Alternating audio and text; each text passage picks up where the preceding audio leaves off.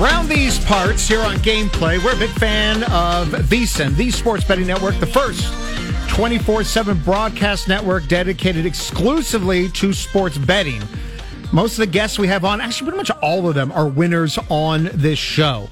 And there was a really cool article put out about the top five sports betting moments of 2022.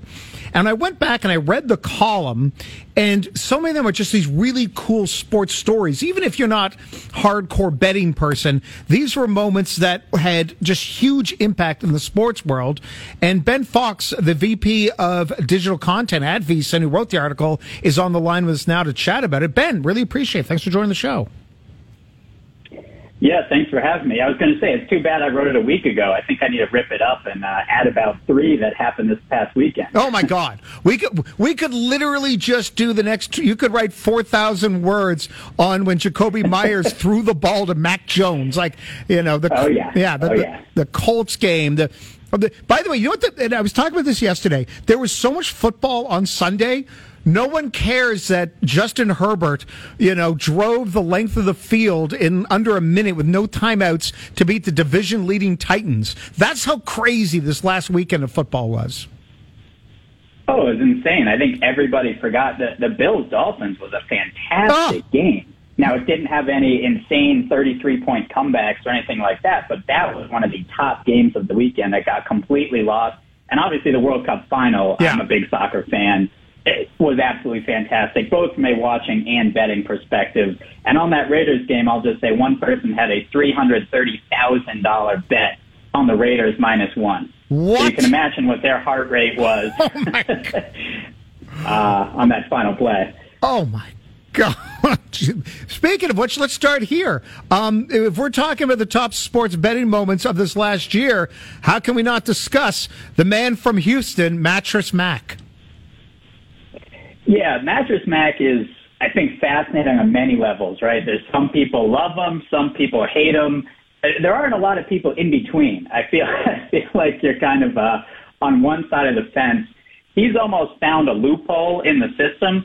Um, I've said a lot. This is kind of like the the Seinfeld, where the guy doesn't go on dates with Elaine because he can find a you know found a loophole in the dating yes, system. Yes, that's right. It's not a date. Mattress Mattress Mack has found a loophole in the betting system. Uh, basically, he gets down these very large wagers, uh, and for people who don't know, he bet a ton of money, basically $10 million in futures wagers on the Houston Astros to win the World Series. He owns a large furniture store um, in Houston. This is why he has the nickname Mattress Mack, because he sells a lot of mattresses.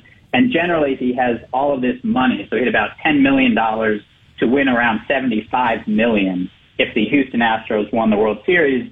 And on the other side of that, he has rebates basically or promotions at his store. So if the Astros win, you get refunded. I think if this one was like if you bought a three thousand dollar mattress, it ended up being free, uh, or he gave you another credit, something like that. So in other words, he doesn't necessarily come out that far ahead in terms of the economics. Either he sells a lot of mattresses or he wins the bets but A, he gets all the bets down, which some of these sharper bettors who are limited at books don't like.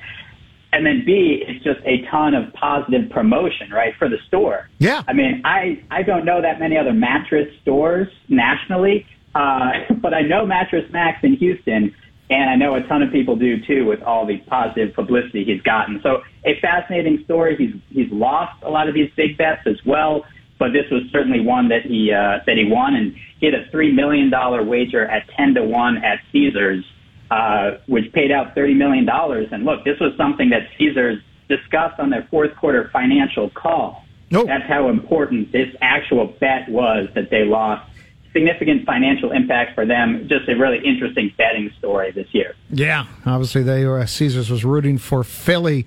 Um, going to the and you're right. I know two mattress stores: Sleep Country Canada and Mattress Mack. That's it. and the the first one because right. it's the, the jingle. Why buy a mattress anywhere else? Which is a clever line. It's like, huh? Oh, by that logic, why would I go anywhere else? Anyway. Um, maybe one of the other big ones, and what I liked about this is you put the context in it. Saudi Arabia beating Argentina to kick off the World Cup, and then Argentina wins it all. Um, as you write your article, that was the equivalent of a 16 seed upsetting a one seed. Yeah. So again, another event that kind of will be lost a little bit to history, right? But Saudi Arabia beat the World Cup champions, right? I mean, they beat Argentina in the first game, and obviously it's a long way now with Argentina winning it all, but that was an absolute stunner. There was a chance Argentina didn't advance out of the group stage, which would have been a stunner. The, Saudi Arabia is 25 to 1 on the money line, and what I do like about gambling is that since everything is odds related, there are some apples to apples comparisons here. And kind of the closest that I could see, uh, that I could find that was pretty relevant was UMBC, the first 16 seed back in 2018 that upset Virginia. They were also 25 to 1 on the money line. So I think for people unfamiliar with soccer, it always helps to kind of put into yeah. context, okay, just how big an upset was this? Well, there's been one 16 seed to beat a one seed. Uh, and this was, you know, Saudi Arabia with just two goals in five minutes. I mean, it, it was just an insane performance, but just kind of a wild event that, like you said, I think there's a lot of sports events that now people are starting to ask about these sports betting ramifications and just what were the odds and all that. But these are all great sports stories as well. Speaking of great stories, one that you included, and again, joined by Ben Fox, VP of Digital Content at VSiN, happened almost a year ago, and I completely forgot about it. If you remind the audience, just all the lead up to the Chargers Raiders game that went into overtime and goofy Brandon Staley and, and how the Jags and the Colts and the Steelers and the Ravens and all these teams were tangentially all involved in it. That was such a wild game. Absolute insanity. Uh, now, again, this happened on Sunday, January 9th, right? So we're all the way back at the beginning of the year in week 18. I think the NFL has done a great job of having those divisional matchups in the final week. And this was certainly one with the Chargers and the Raiders. And basically, there was a ton. I think Pat McAfee was talking about it. Everyone was talking about the fact that if the game ended in a tie, if certain things early in the day went certain ways, and that was the Colts had to lose to the Jaguars. The Jaguars were a 14 and a half point underdog and the Steelers were a three-point underdog. That was uh, with Ben Roethlisberger and his noodle arm.